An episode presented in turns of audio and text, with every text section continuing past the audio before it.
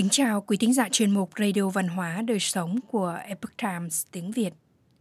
Hôm nay, chúng tôi hân hạnh gửi đến quý thính giả bài viết của tác giả Sùng Nãi Gia có nhan đề Vì sao kết hôn gọi là kết tóc, tái hôn gọi là tục huyền.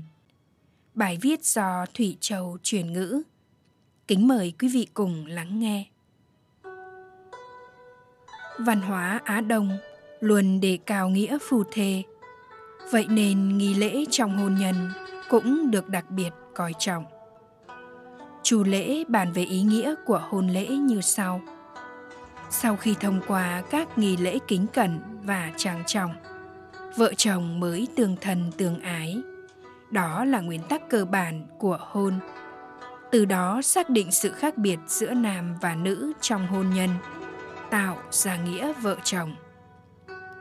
Những lễ nghi thời nhà Chu cho rằng hôn nhân bắt đầu từ sự cung kính và coi trọng lễ nghĩa, bảo trì thái độ tôn trọng. Như vậy, vợ chồng mới có thể chính thức bước vào hôn nhân. Đây là cơ sở đặt nền móng vững chắc cho một gia đình hạnh phúc. Vì vậy, từ xưa đến nay, nghi lễ hôn nhân chính thức và công khai luôn được coi trọng. Kết tóc phù thề là chỉ người bạn đời trong cuộc hôn nhân đầu tiên.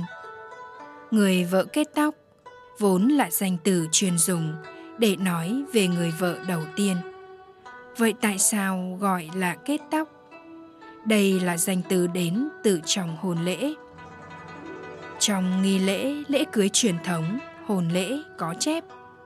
Chủ nhân vào phòng, tự mình tháo bỏ khăn trùm đầu trang sức cho vợ vào đêm tân hôn. Chàng rể đích thân tháo sợi dây tơ buộc tóc đầy màu sắc của cô dâu. Lễ nhà Chu có tục cởi khăn trùm đầu. Nhưng tục kết tóc thì chưa thấy. Trong thơ nhà Hán đã xuất hiện thuật ngữ kết tóc. Ví dụ như trong thơ Tô Vũ. Kết tóc đã thành phu thê, đôi bên yêu thương không nghi ngờ. Cũng trong bài thơ nhạc phủ thời Hán cổ là Khổng tước Đông Nam Phi cũng có câu kết tóc cùng chăn gối. Trong nghi lễ thời Hán cũng có lễ kết tóc. Trong đêm tân hôn, tân lang và tân nương dựa theo trật tự nam tả nữ hữu. Mỗi người cắt một lọn tóc rồi buộc chung lại với nhau. Coi đó như là tín vật kết nối vĩnh hằng. Đây là đặc điểm quan trọng nhất trong hồn lễ thời cổ. Cách nói kết tóc phù thề cũng xuất phát từ trong nghi lễ này. Hình thức nghi lễ trên cũng được ghi lại trong cuốn sách viết về tập quán dân gian đời nhà Tống là Đông Kinh Lục Hoa Mộng, cưới vợ. Trong tác phẩm có chép, nam tả nữ hữu lưu lại ít tóc, hai gia đình đưa ra tấm vải lụa, châm kẹp tóc lược gỗ cần có đầu tiên. Loại trang sức làm đẹp có thể buộc tóc giống như loại bông lúa viền tua. Trong lúc nam nữ kết hôn sẽ có vải tơ, trầm kẹp tóc, lược gỗ, một ít tóc dùng để búi tóc. Chúng là những sản phẩm cần thiết dùng trong lễ cưới. Sau khi kết tóc, dùng lụa nhiều màu nối hai chén rượu lại với nhau để cùng uống gọi là rượu giao bôi. Vào thời nhà Tống, từ búi tóc thay đổi thành kết tóc như một biểu tượng của sự kết hợp nam nữ để có một cuộc hôn nhân vĩnh hằng. Bài thứ nhất trong 18 bài thơ Tử Dạ Ca của Triều Thái đời nhà Đường đã miêu tả cảnh vợ chồng kết tóc như sau. Em đã cắt tóc mây, tóc tơ chàng cũng cắt, tìm nơi vắng không người, kết nên mối đồng tâm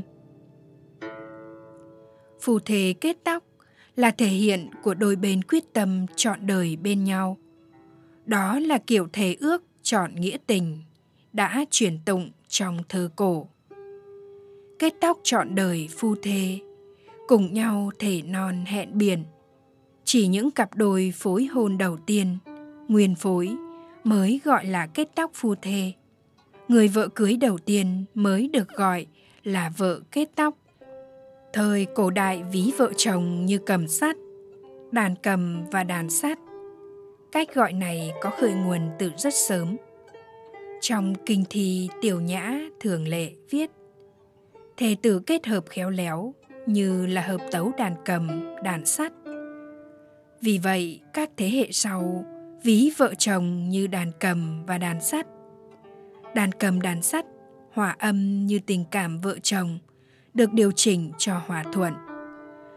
Bài thơ Trần Liệt Phụ Thi của dưỡng sĩ kỳ đời Minh có câu Kết tóc thành phu thê, điều chỉnh đàn cầm đàn sắt cho khúc nhạc hòa hợp với nhau. Hồi thứ năm hai sách Tỉnh thế nhân duyên chuyện mô tả tình cảm vợ chồng hòa hợp và trường tồn như cầm sắt.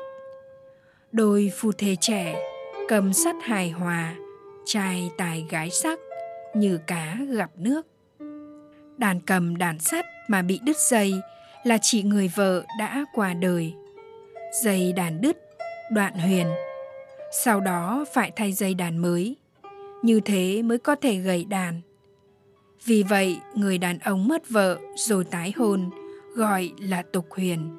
Kết tóc không chỉ là lời thề ngọt ngào cho cuộc hôn nhân đầu tiên, mà còn là sự kỳ vọng trăm năm hạnh phúc. Đôi nam nữ cùng nhau lập gia đình, vợ chồng cùng hợp thành một thể. Đó cũng là lúc mỗi người đang bước trên con đường trưởng thành trong hôn nhân.